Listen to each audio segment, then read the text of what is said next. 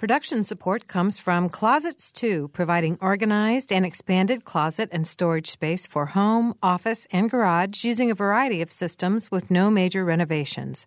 Closets two, owned and operated in Bloomington, three three two, two two three three.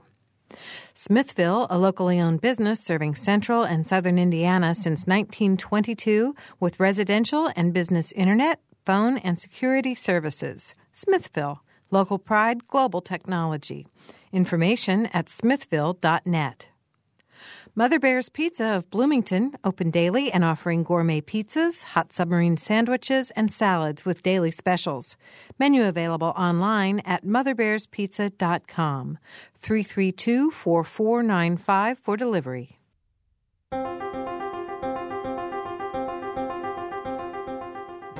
Welcome to Noon Edition. I'm Bob Salzberg, editor of the Herald Times in Bloomington, along with co-host Stan Jastrzewski, who's the news director of W F I U. Our topic today is how to protect yourself from identity theft and how that trend has manifested itself in southern Indiana. We have uh, two guests in the studio. One, a returning guest, distinguished professor of law Fred Cate from Indiana University. Fred's also the director for the Center for Applied Cybersecurity Research, and computer science professor Minaxi Gupta is here with us today for her first time on Noon Edition. If you have questions or comments, you can phone us at eight five five, zero eight one one or eight seven seven, two eight five, nine three four eight. You can send your uh, email to Noon Edition, our, our website, um, w w w dot noon edition or dot w f i u dot org slash noon edition. How many times have I said that over the weeks? And we're also uh, at Noon Edition on Twitter. So thank you both for being here. Thank you. Thanks Thank for coming for back, that. Fred. I guess you uh, we didn't scare you away last time or anything. I love being invited back anywhere. Thank you. Well, we uh, you know we could talk about Michael Jackson today. That's that's the big news uh, of the day, every place else. But we're not. We're going to stay stay away from that. Um, we're going to talk about cybersecurity and how to keep yourself uh, safe. And um, Fred, we've talked about this issue before, and I, I, I have to jump right into uh, what's going on at the federal level because uh, President Obama announced his his ideas for keeping people safe. And uh, I have this press release in front of me that says that Obama's cybersecurity response disappointing in scope, according to, to you, Fred Cate. Uh, that that's true. I mean, the the news here is both good and bad. Uh, on the one hand, we have a president who uh, really uniquely among all of his predecessors is taking cybersecurity very seriously. One of his first acts in office was to launch a sixty-day White House cybersecurity review, uh, what they call a blank slate or a clean slate review, where they looked at absolutely uh, everything. Um, Uh, that was finished in April, and then uh, just two weeks ago the president announced his uh, response to that review. The, the bad news is that while this president really gets it and he understands the importance of it, he still seems uh, somewhat caught up in the politics of not wanting to take sort of the decisive actions necessary to deal with it. So, for example, uh, one thing he said is that um, further regulation, at least for the moment, is off the table. Well, it's very hard to think of any area where we actually get an improvement across the board in industry and, and human behavior without a little bit of a regulatory incentive to do so. So so that was a bit of a disappointment.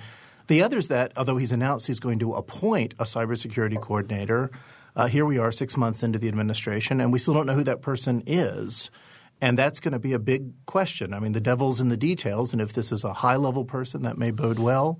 If it's a low-level person, it may suggest this may become a back-burner issue. Mm-hmm. Well, is it not automatically a back-burner issue when you're talking about things like an auto bailout and a bank crisis and an economy broad, more broadly in recession? I mean, aren't there aren't there bigger, more important things the Obama administration can and should be worrying about? Well, it's a, it's a matter of perspective. I mean, on the one hand, I think the answer is yes. And in fact, one of the things the administration does deserves great credit for is how many issues it's thrown itself into, uh, you know, wars on two fronts and economic issues and, and so forth. On the other hand, if you think about how consumed we are with economic and national defense and homeland security issues, and cybersecurity cuts right across all of those. So we're treated almost weekly now to a major uh, you know, New York Times or Wall Street Journal front page story about some major corporation that's network has been infiltrated by Russian mafia or by Chinese uh, army hackers. We know we have serious threats that are siphoning off not just personal information but proprietary data, health information, trade secrets, national security secrets. Um, many people, including the F B I and the C I A and folks who, you know, we might care about what they think about these issues, identify cybersecurity risks as the number one national security risk facing the country. So when you think about what we're spending in Iraq and Afghanistan, um, what we spend on cybersecurity in this country is a little more than one day of what we spend each year in Iraq. We, we seem to be a little bit out of balance. Mm-hmm. Now, Minaxi, your uh, research is in computer networks and security and how how how a lot of this uh, crime is being done. Could you talk about that a little bit? So I think of crime as sort of uh, starting at your own uh, computer, the problem of identity theft. One of the things you could do is to make sure that you don't log in as admin. You use a, uh, you choose a strong password. Um, Because there are a lot of people who would try to infiltrate into your computer and use your computer, not uh, not only steal information from your computer as you type into websites and such. For example, you go to a bank website and you put in your uh, login and password. There could be a software program called a keylogger, could be looking at all the strokes you're typing and siphoning that information off to the miscreant. So that's for personal level.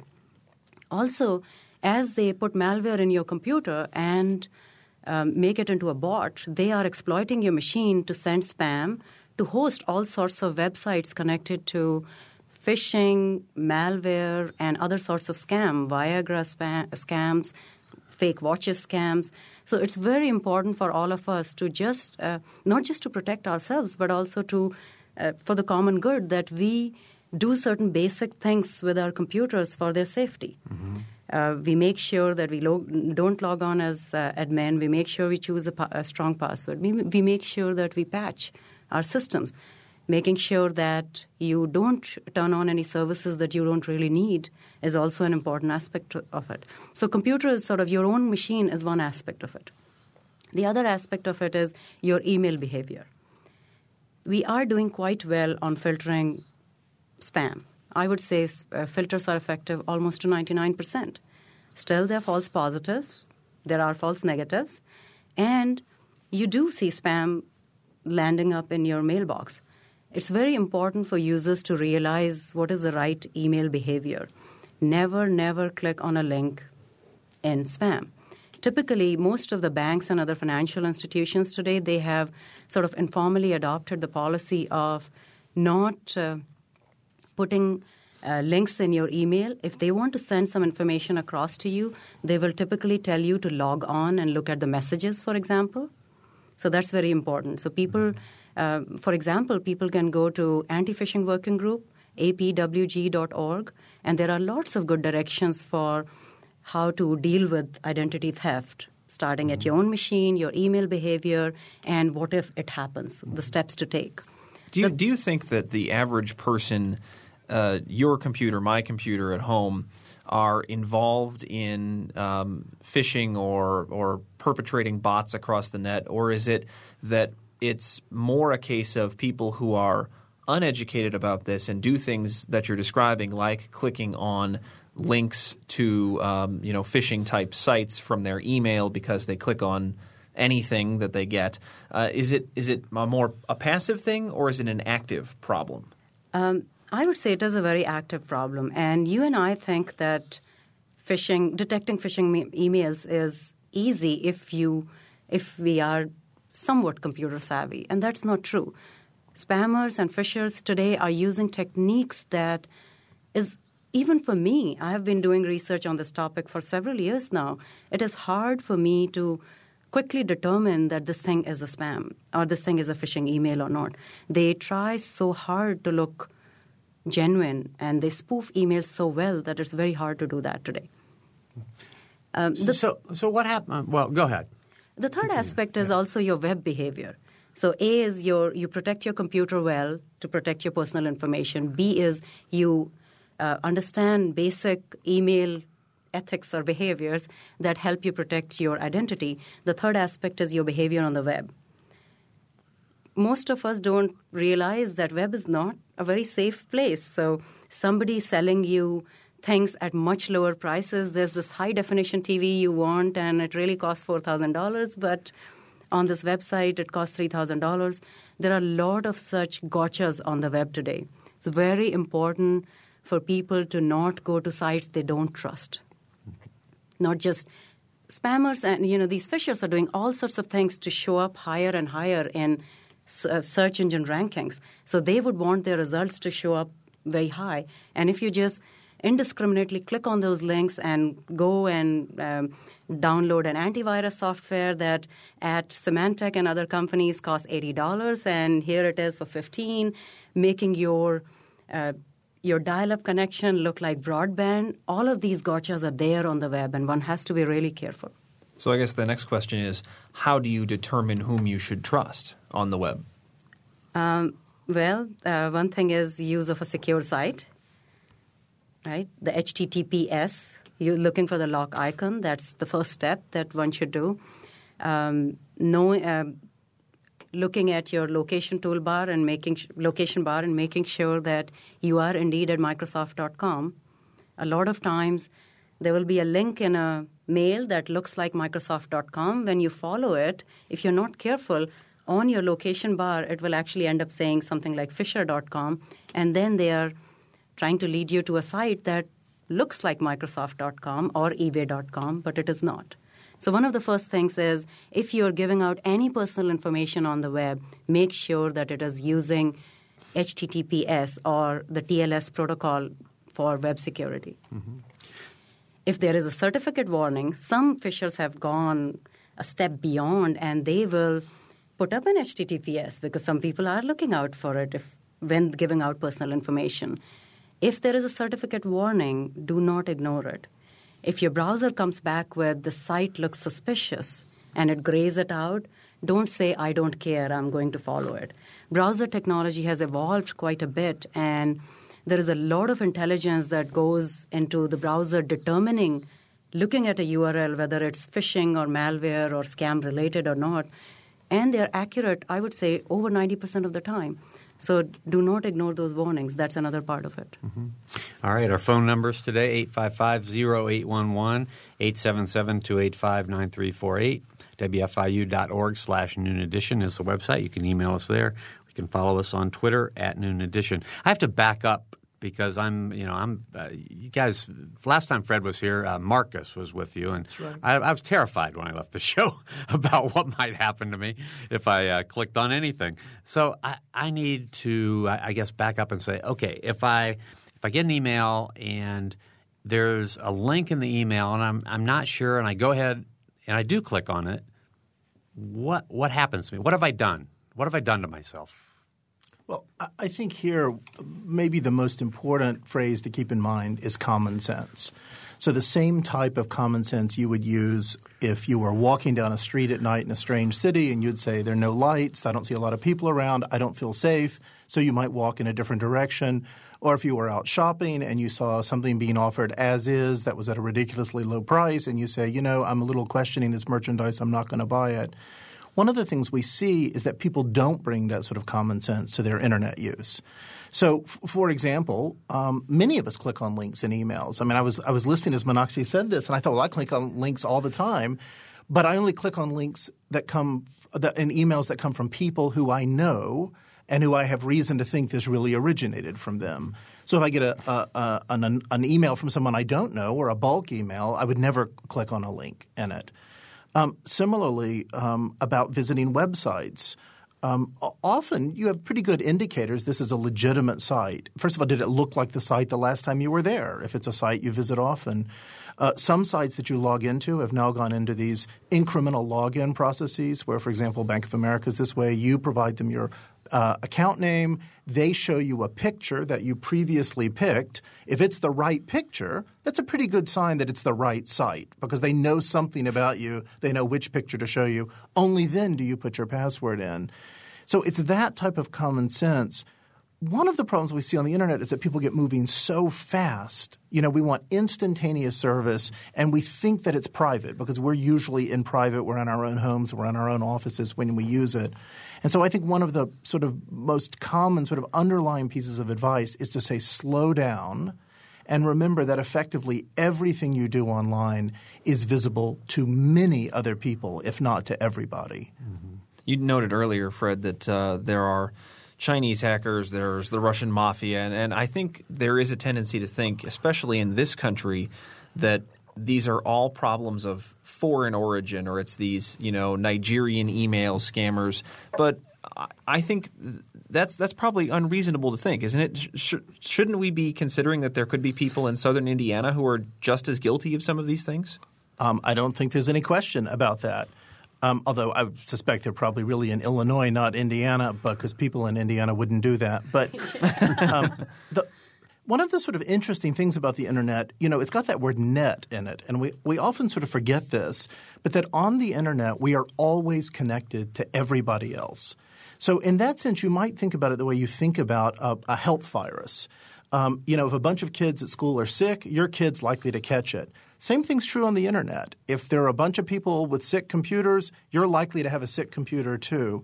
So it's one reason why we really push, and, and we certainly do at the Center for Applied Cybersecurity Research, to not only focus on sort of high-end systems, you know, can the Defense Department secure its network, but to focus on everybody's system. Because exactly like Minaxi was saying, if um, you know, right now industry tells us about a third of all machines have virusware, malware on them. And that can cause lots of bad things. It can slow down the performance of your machine. It can steal your data. But it can also use your machine as a platform to attack other machines. And so this is really a, a battle that's going to have to be fought one device at a time. Phone, router, uh, computer, network.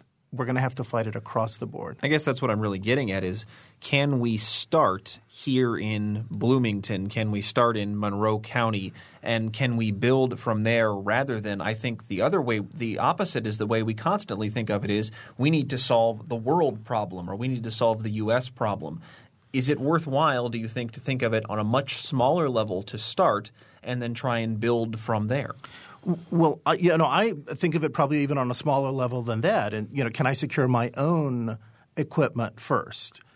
Um, again, remember that sort of virus connection, though. M- Monroe County could have the safest, most most positive, ethical uh, um, behavior online. But if the rest of the world has corrupted machines, our machines are going to be corrupted as well.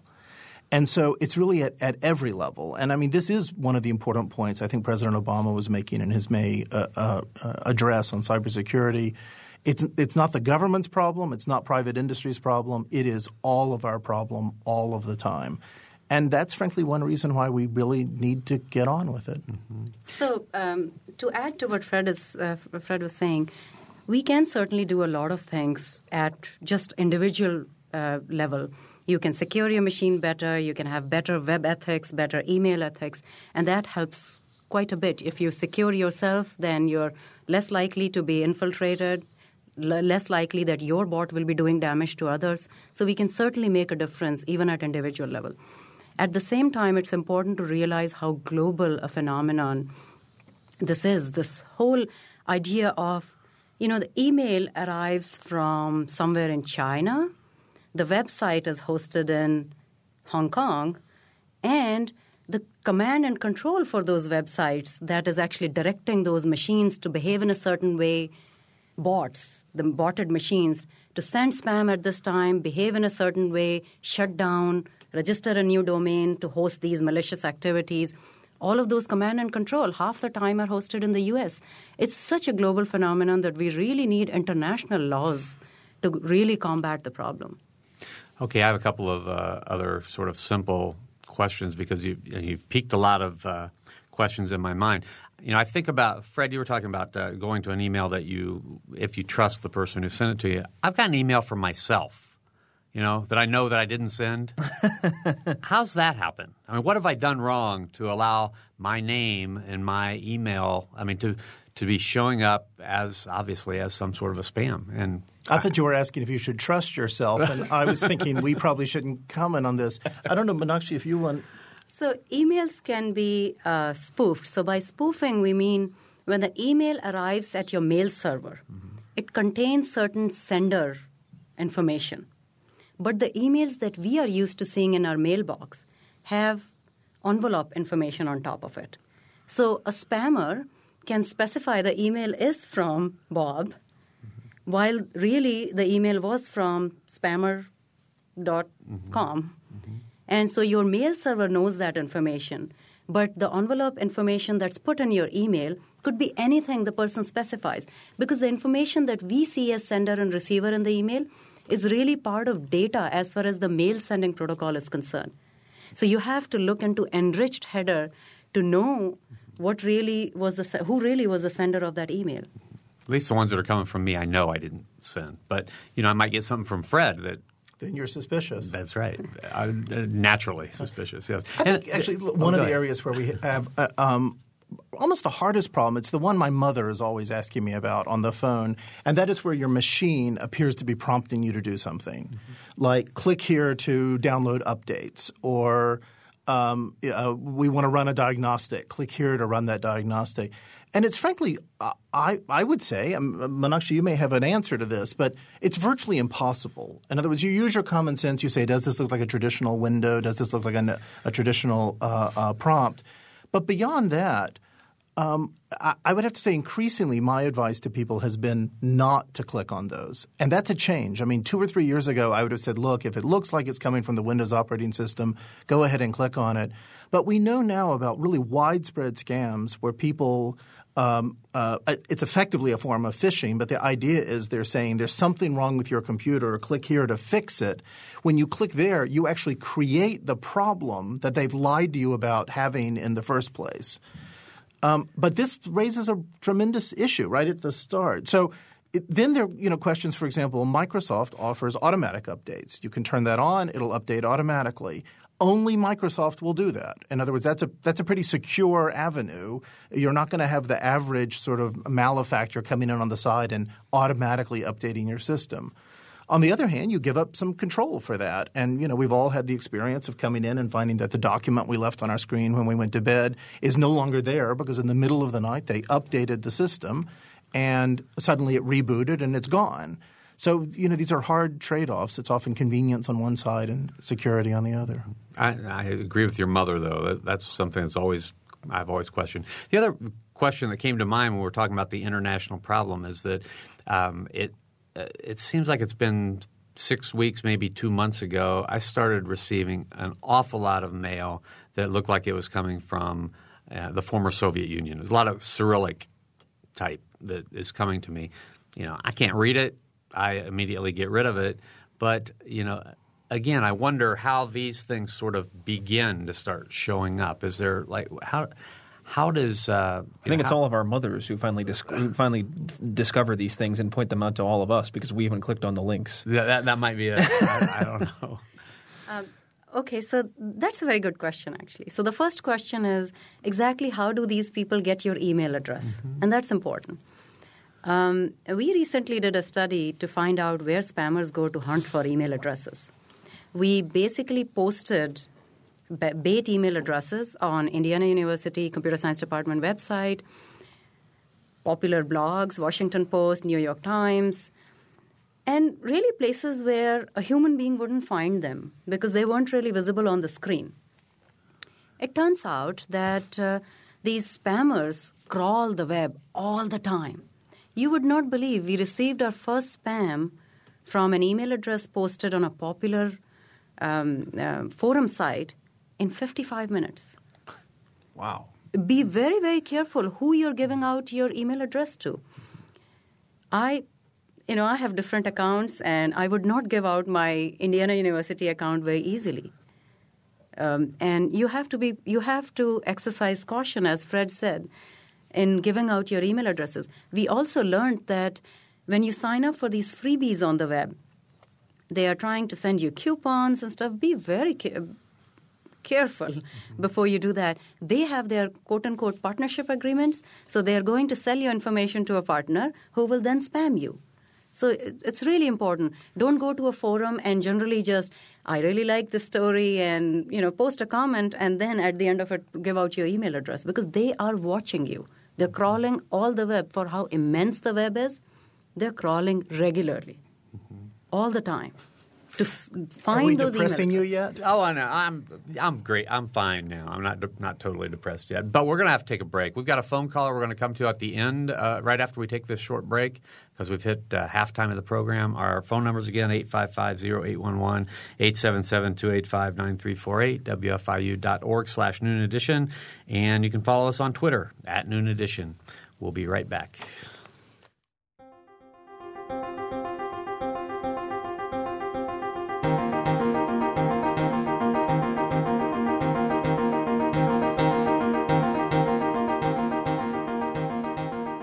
You're listening to Noon Edition on member-supported W F I U. Production support comes from Closets two, Smithville telephone information at smithville dot net, and from Mother Bear's Pizza at mother bears pizza dot com. You can take W F I U programs with you by downloading our podcasts.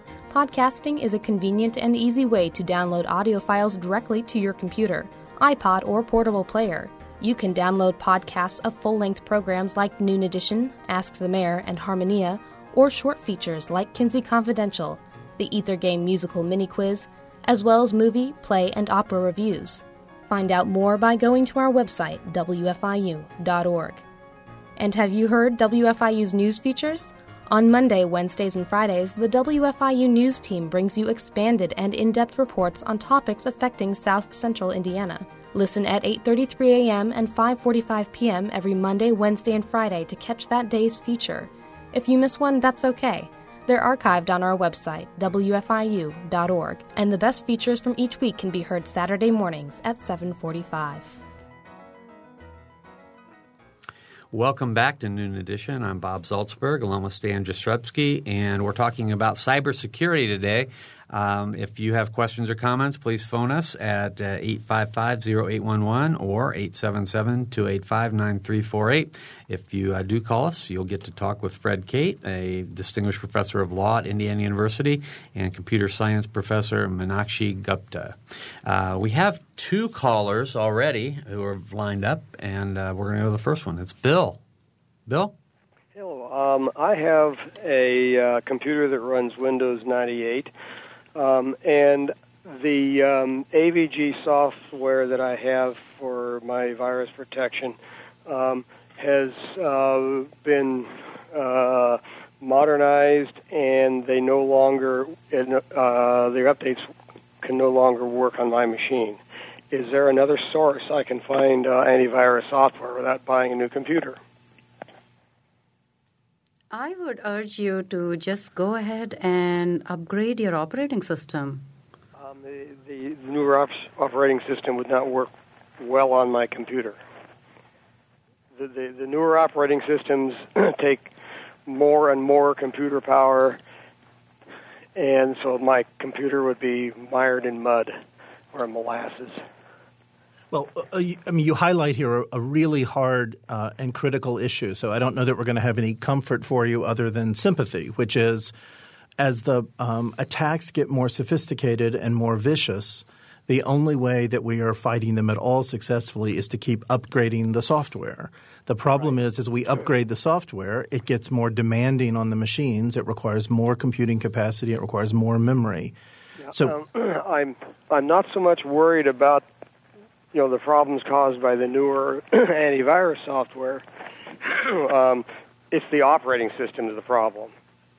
But I, and, again, and, I, and the um, A V G no longer – their software no longer works on, on my operating system. That's the problem. And I was wondering if there's another source I can find, um, you know, antivirus software other than A V G.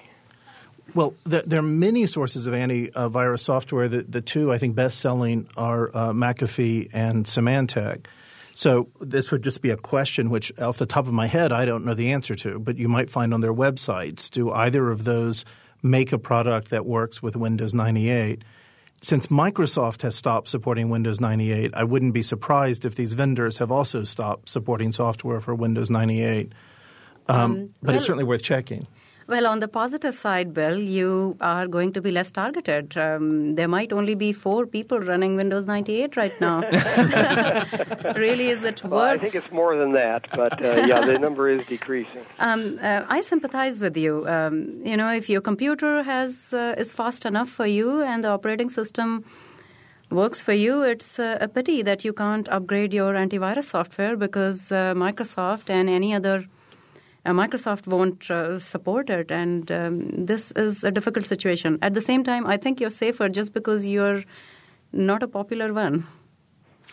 All right, Bill, that's the best we can do for you. Okay. All right, thanks a lot for the call. Let's go to David next. David? Hello. Hey, David. Yes, I was calling uh, because I wanted to mention a very, very unsafe practice that I see uh, happening again and again. I'm a computer engineer.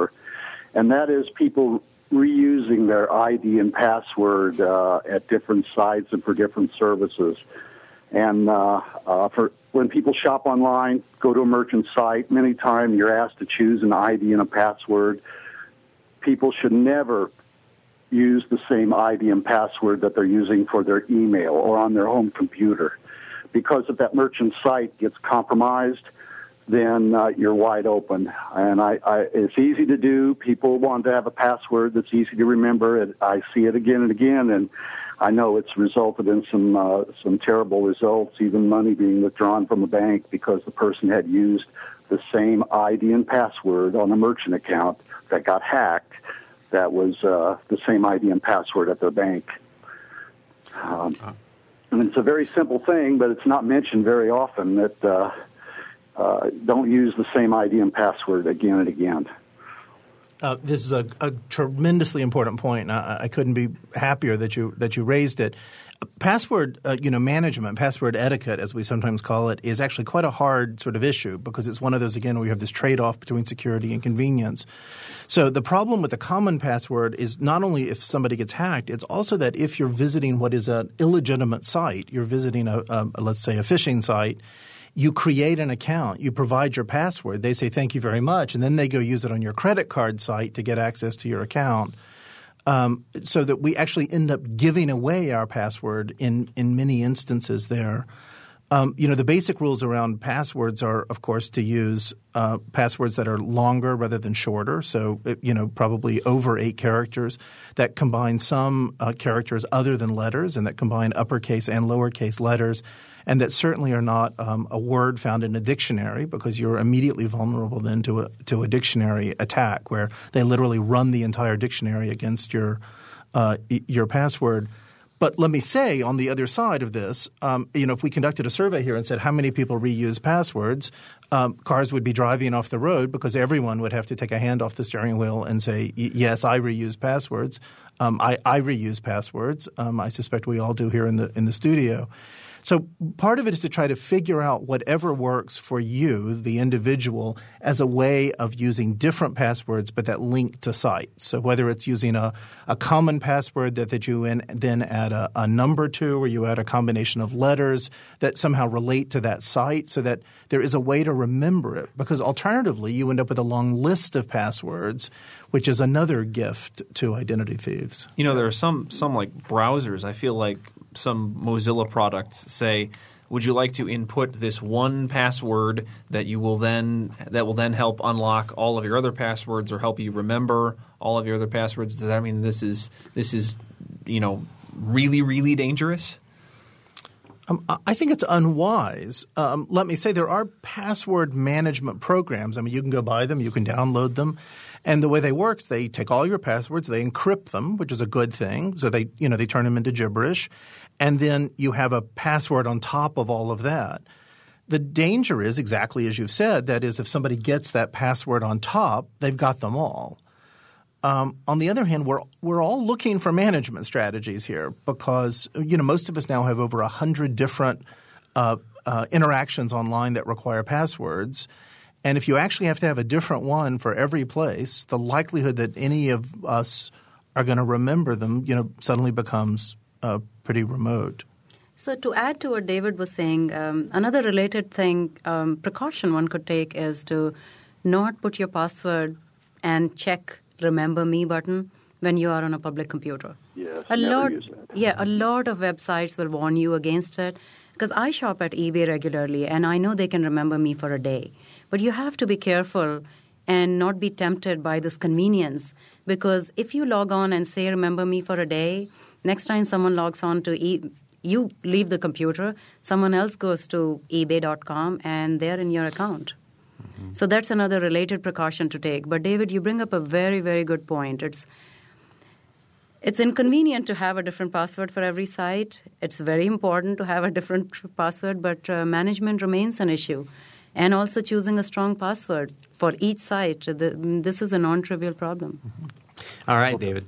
Thank you very much. Okay, thanks a lot for the call. And we have uh, one more call. It's Elsora? Hello? Oh, hi. hi. Can you tell me your name? Uh, Elspeth. Oh, okay. Thank you. I just want to say thank you for the program. That's all I have to say. Oh, well, you're very welcome. Thank you. Bye-bye. Thank you.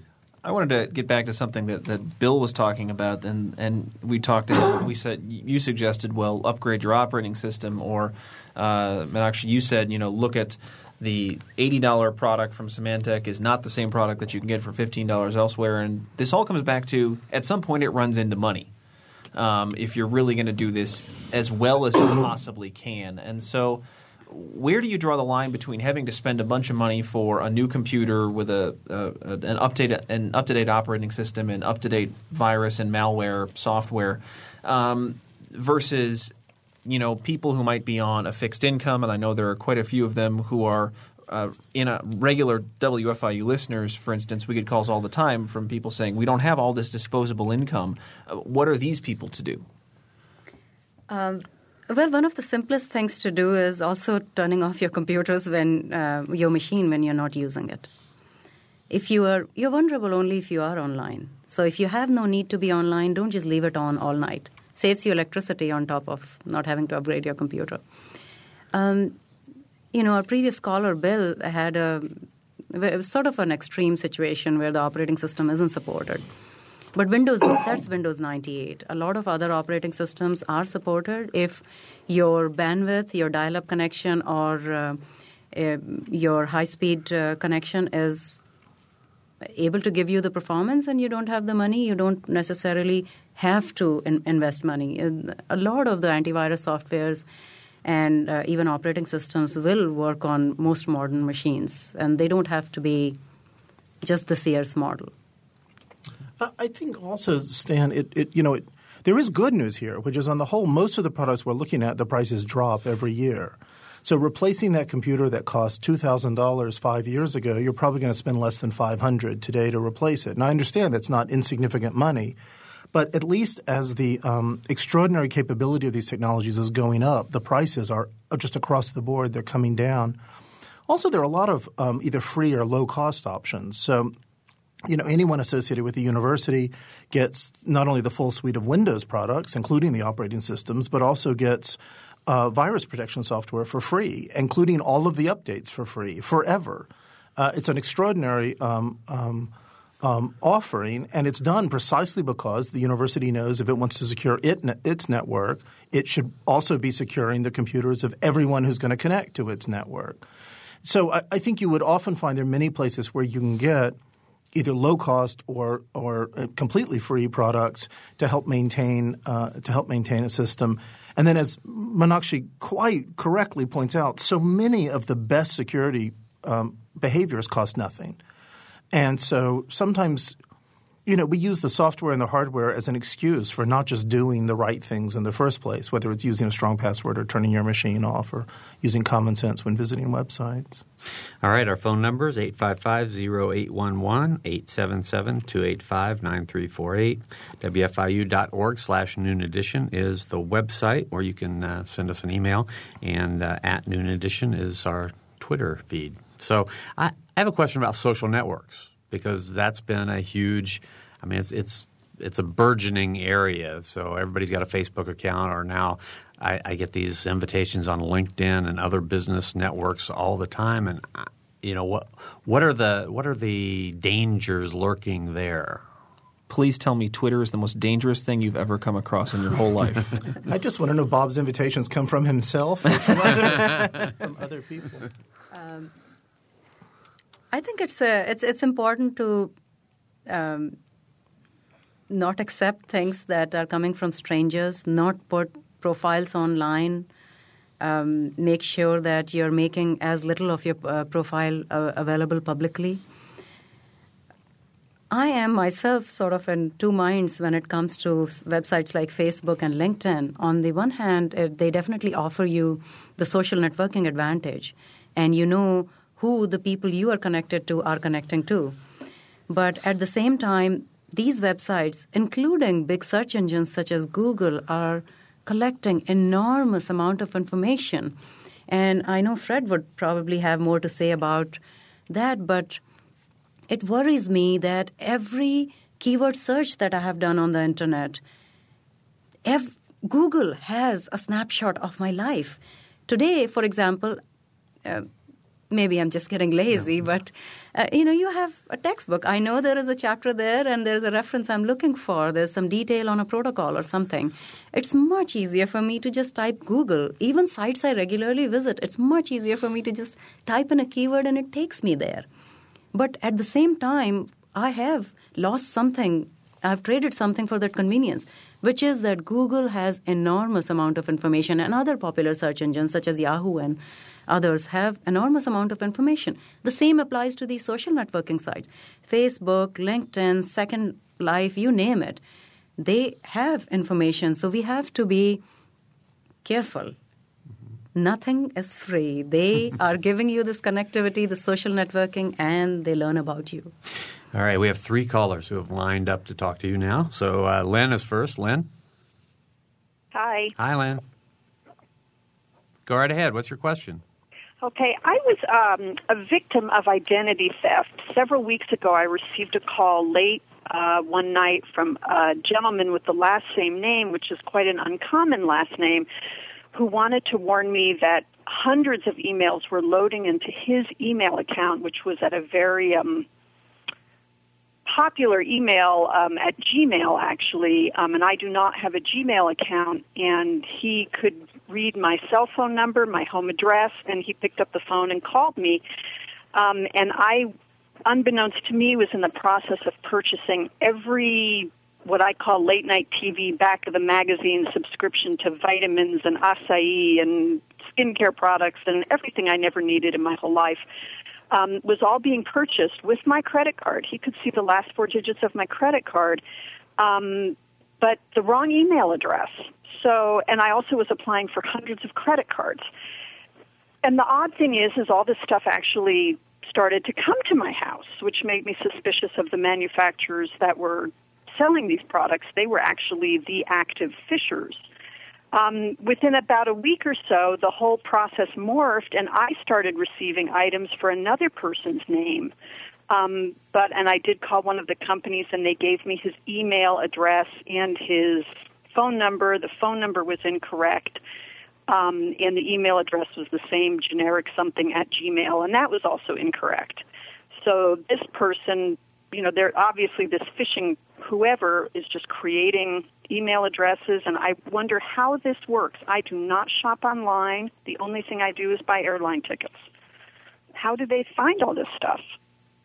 Um, well, the first thing is there is a lot of information about each one of us that's on the web. So even if you don't shop online, you uh, you do other things such as web surfing, reading news, searching on Google, do you? Um, to a degree. I tend to be somewhat of a Luddite, but I'm not as uh, active online as it appears that a lot of people are.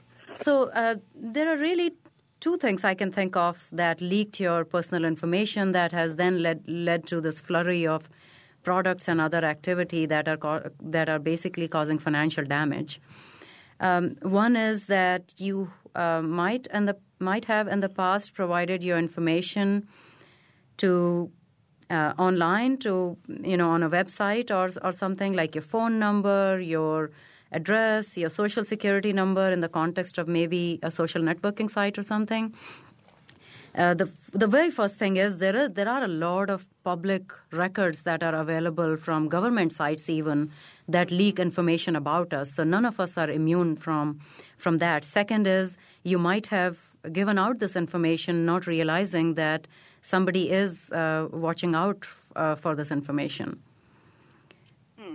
Um, l- l- this is and Fred. They just, l- make up, they just make up these email addresses and hope that it happens to be the right person. Well, l- let me just ask a couple yes, of quick definitely. questions. Did they use your real credit card number? Yes. Okay. So they clearly have access to a local bank here. Yeah. Right. So they clearly have access to your credit card number, and that most right. likely came from some place where you used your credit card. That it doesn't have to be online at all. It could be a restaurant. It could be okay. a merchant. Okay. Very often it travel um, in a foreign city or a, a, a city outside of your home area. You'll find hotels or restaurants or common places to uh, what we call scrape credit card numbers. Mm-hmm. Um, if they open credit card numbers in your name, it means they also have your Social Security number. Mm-hmm. So d- you've seen credit card applications or new cards as well? Yes, but I actually called – you know, I was in a flurry of calling, and they said that they had flagged them so they wouldn't have processed them anyway because the birth date didn't match. It, you know, it made me very young. It was awesome.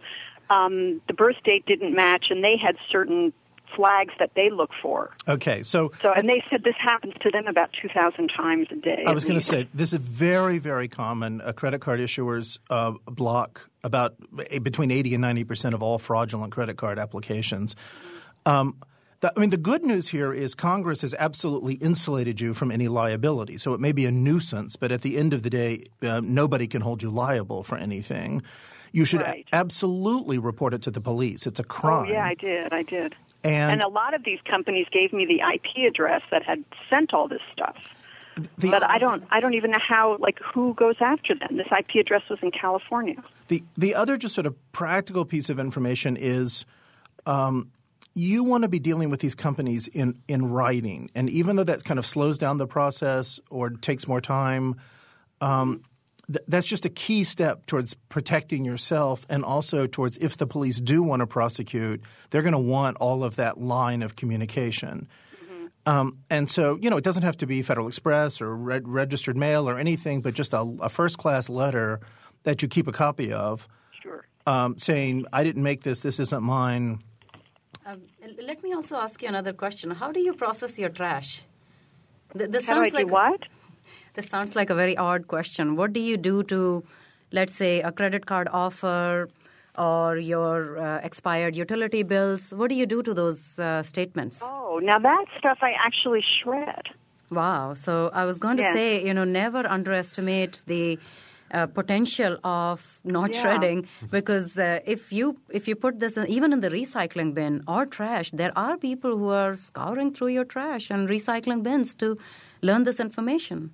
So it seems like you you don't have that problem. So the only thing I can think of, as Fred said, was, you know, giving out your credit card numbers at uh, restaurants and, you know, these businesses that are clearly not uh, operating very ethically. Mm-hmm. And then people can t- well, put, two, uh, put two and two together very easily using this uh, big bad internet. They basically have gone with some amount of information about you, searched all sorts of – Googled and searched for other kinds of information and tried to put things together. Uh, fortunately, they didn't have your date of birth, which helped out.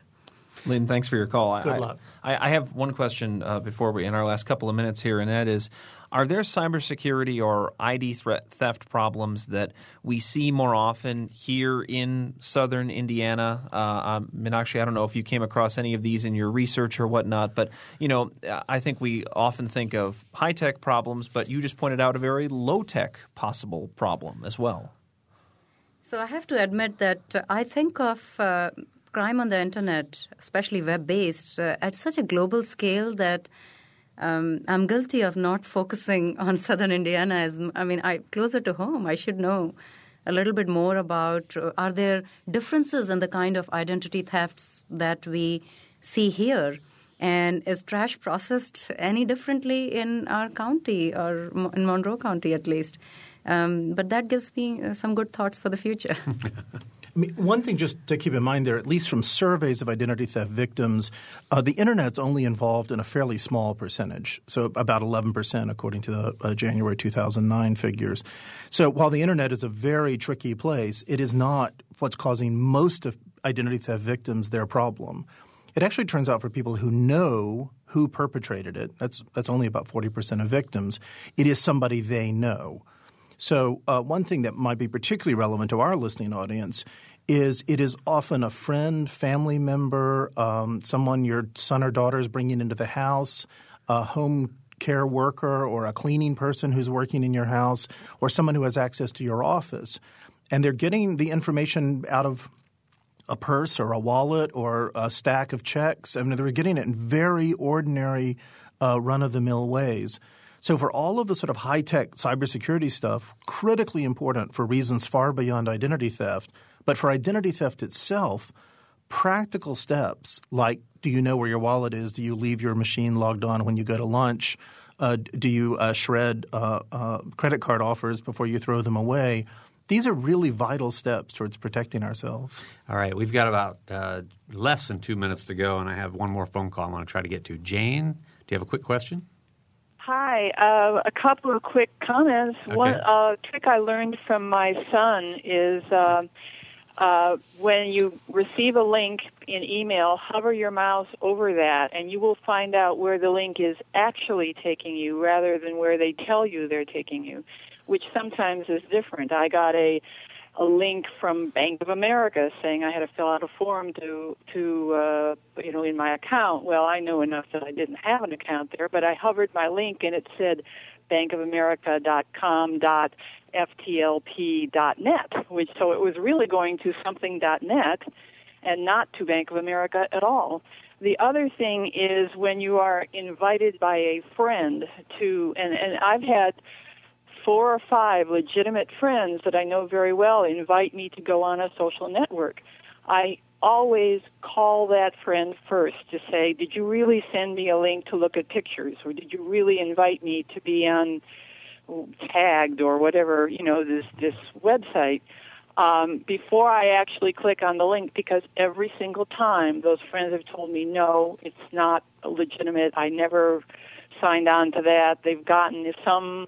spammer has gotten into my um, email and has, uh, uh, you know, taken my directory. Okay, Jane, we're going to have to cut you off here because we're about yeah. out of time.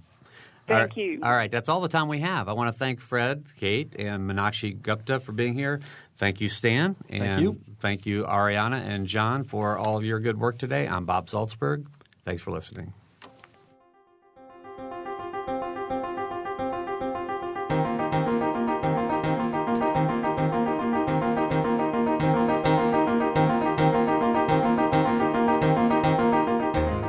Noon Edition is a production of W F I U and the Herald Times. A podcast of this and other W F I U programs is available at w f i u dot org.